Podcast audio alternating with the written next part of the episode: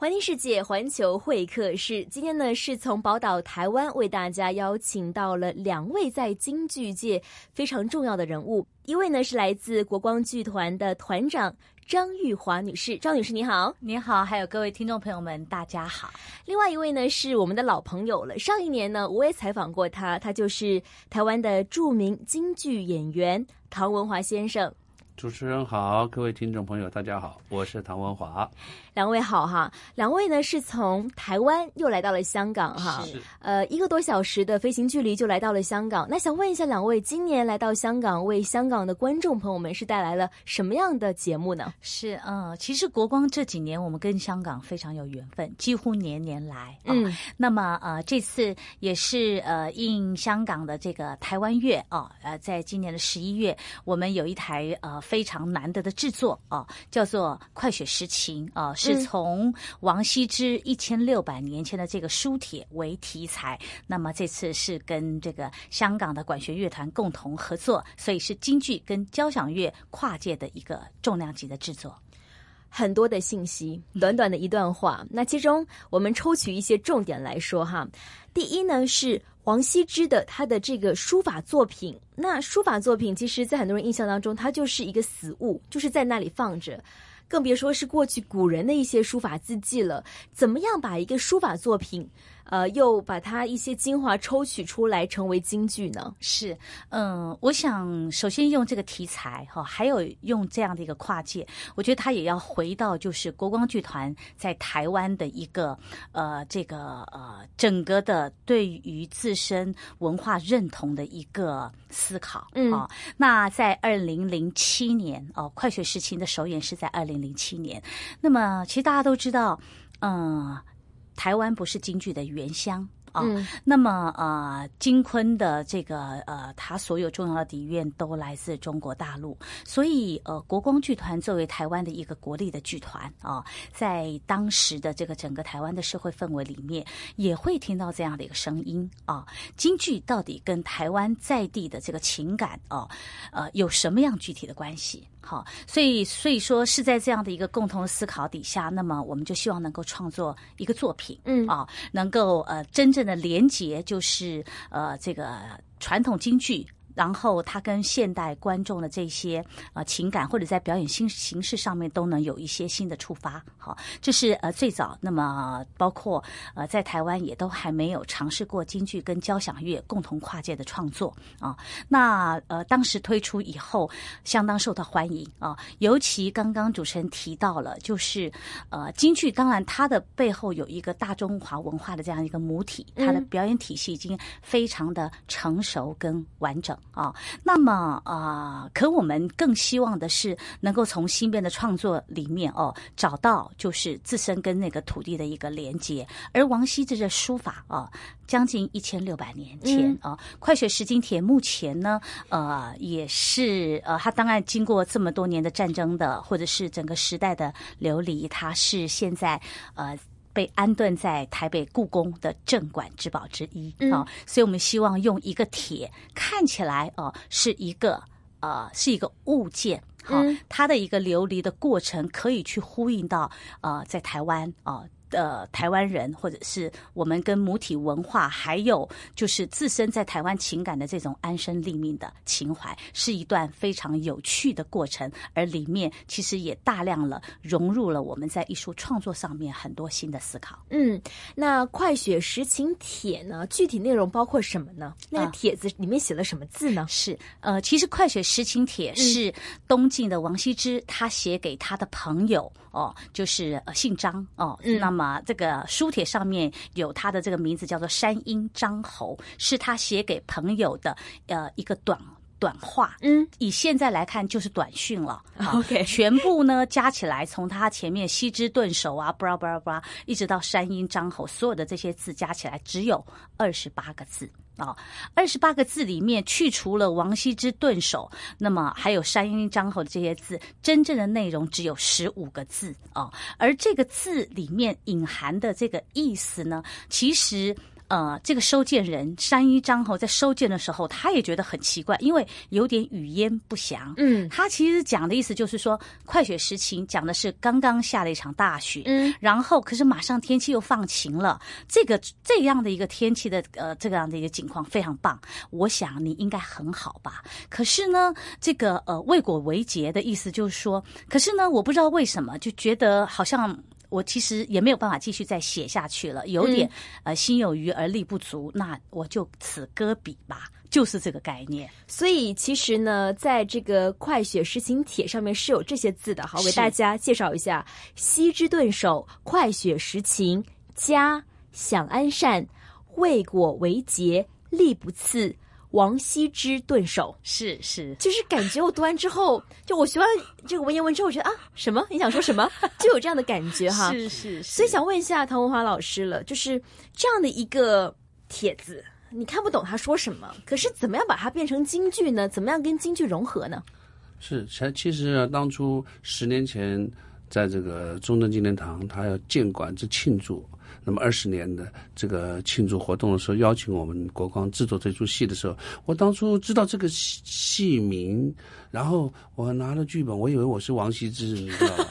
我哇，我演这个大文豪，真是我要怎么样去？结果没想到你要奋笔疾书，是是是是是，不是要要更去更要去注意这个文文是所谓的这种书法里头的东西。没有想到是王羲之从头到尾没有出现。那这个快雪时间点，我是也是他的好朋友山阴张侯。那么我正要出征之际的时候，接到这一封信，我还没有理完全理解我好朋友要到底要跟我说什么的时候呢，我接到的命令要出征，要去作战。嗯，那我想说，回国以后我再来找我的好朋友，好好的喝个香茶，聊个天，问问看。结果没想到他一出征就战死沙场了，就死在沙场上。所以他的在在这个他的灵魂未安未未安之处的时候，其实他有一个执着的灵魂在在在牵引着他。我好像有一件事情没有解决，不是他的女儿，而是他的好朋友给他这封帖子，然后他的灵魂就变成一个追追寻这个帖子的灵魂。嗯，然后这个灵魂经过了这个一千六百年，然后多少的朝代，然后最后到了台湾的故宫，原来他是要过在这里，安详在这个地方。然后呢，让我们看到说，原来宝岛台湾其实就是我们的安身立命之处。虽然我们来自四面八方，那是经过许多的战战乱的流离，当然故事里头会有更丰富的这种人那种情感的纠葛啊，历史的这种大时代的演变。所以我的这个，在我的演技来讲的时候，这个非常难演，因为第一场你是人是将军，除此之外一出征就战死了，然后后面后面怎么演呢？后面全部是灵魂。好所以你要就是在我的印象当中啊，演灵魂的话要长发飘飘，穿白色衣服。是所以你换成那样装扮了吗？我们没有，我们用的是传统的那种变法的时候，是带甩法。嗯带甩法是有点沧桑感，是有点狼狈，因为他当时离开人世的时候，就是在举，就是卸甲丢盔，所以他盔头拿掉之后有甩法在上面。嗯那么这样子的话，让观众看起来有那个那个人物的衔接感。可是他的服装呢，又变成很轻盈的，我没有特别设计。嗯。它的水袖、它的处理，它所有经过每一个朝代、每一个人物的身边的时候，他们对《快雪时晴帖》的连这个呃理解不同，或者是他想到他跟王羲之好朋友在这个地方流连忘返的时候，他这两个时空的转变，所以场上的人所有人看不见他，看不见我。我可以跟所有人交流，声音，对他们都有声音，我我我我就围绕他们的身边，然后那个我们这个处理很有趣，这个剧用一个旋转大舞台，嗯。对这个整个一个舞台的转变，哦，这个这个流动性的这个这个时空在转变，那么当然有古今的交错感，所以这个这个剧起来非常的挑战。嗯，其实我看到了剧本之后呢，我们刚才聊到了这个《快雪时晴帖》，那其实呢，整个剧啊是由古今不同背景的不同的线就是一起联系起来，一起去呈现给观众嘛哈。想问一下，分别是哪三条主线呢？是，嗯，我想第一条就是刚刚提到的山阴张侯的寻铁之旅。嗯，他的这段旅程横跨了五个朝、五个年代、五个朝代哦。从东晋哈，他死亡以后，因为后来快雪时晴帖，据说他在流。流传的过程当中，到了唐太宗，他他太宗太喜欢他的书法了，所以把他的书法带进了陵墓去。那么，所以那么第二第二个，所以他灵魂后来就跟着到了唐太宗的那个昭陵里面去啊。然后，那接下来又到了南宋的秦淮河畔的画舫，然后然后接着又到大大清朝哦，因为快雪时晴后来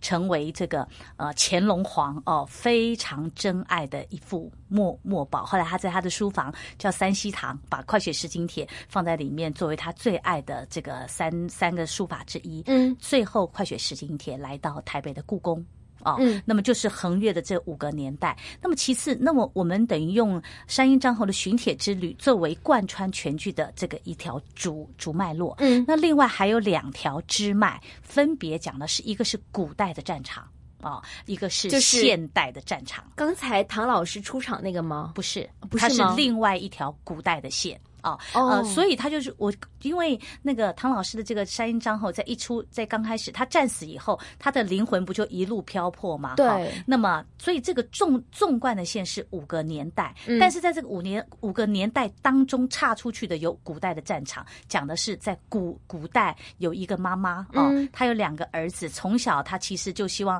儿子就是好好的长大，然后就可能就种田过平安过一生，没想到这两个儿子后来各。自投奔了不同的国主，最后演变成兄弟相残呀！对，这个让妈妈很难接受的一个事实。是，所以我们看到一个古代的母亲在战争背后都有一个家庭，家里面都有倚门盼望的母亲啊。那么啊，这是一个古代的这样的一个战争的情况。另外还有一条是现代的战争线。好，就是一九四九年后，因为这个跟台湾所经历的一个历史的背景有关哦，包括就是那个时候国民党跟共产党有一个国共内战，那么呃，那么呃，其实呃，这样像台湾有很多的老兵也是在这个过程里面从大陆迁，就是迁移到台湾哈。我们把这样的一条线变成一个现代的一个场景，所以也有一个现代的母亲哦，她有一个刚生出来的孩子，嗯，可是他的先生因为要回到战场上，最后。当然战战死战场，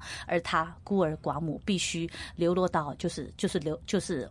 呃，他一他自己在台湾抚养这个孩子，嗯，所以我想我们用古今交错的这样的一个呃，同时都有战争，但是这个战争是一个大时代，我们其实是对小人物来说，你没有任何的抗力可以去阻绝他，可是呃，在这样的一个过程里面，我们看到古今的一种情感的对照。嗯，那么呃，那同步其实谈到的还是就是呃家的这样的这样这样这样的一个概念。那么到底走到哪里才能够让你的身心安顿？而呃，在大时代里面的这些战争的流离哦，它产生了许多的悲剧哦。那么我们又又应该从什么样的一个角度来看待它？所以刚才听完团长说的，我觉得。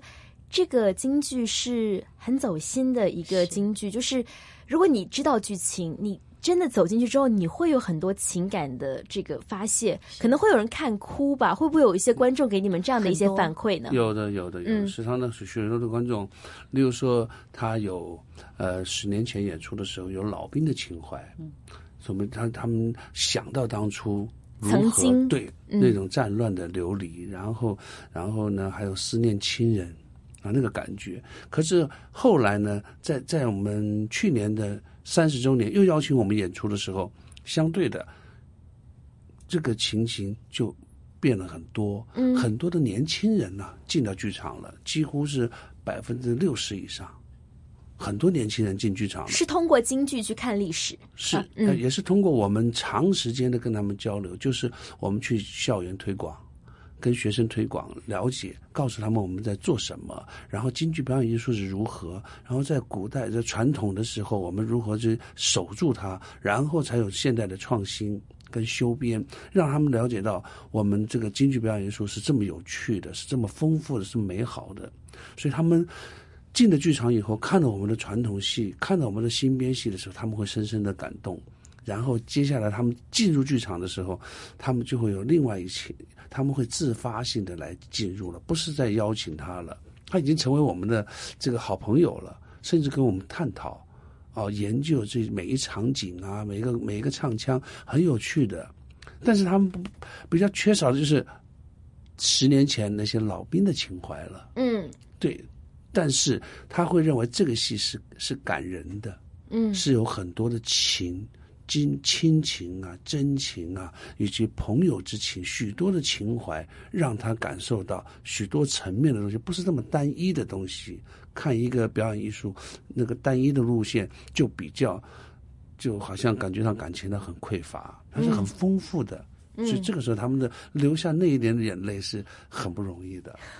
明白哈，呃，刚才跟两位老师短短的谈话当中呢，就是我很好奇，它到底是怎么样呈现的呢？那在排练的过程当中，又是怎么样呃，就是观众进入到角色，还有就是表演者自身也把自己的情感带入到这个京剧当中呢？那么我们下个星期回来继续邀请两位老师跟大家一起分享一下，当京剧。遇到了现代的一个表演艺术，又遇到了这个西方的管弦乐，到底是怎么样展现给观众了呢？我们下周继续聊。今天非常感谢两位，拜拜。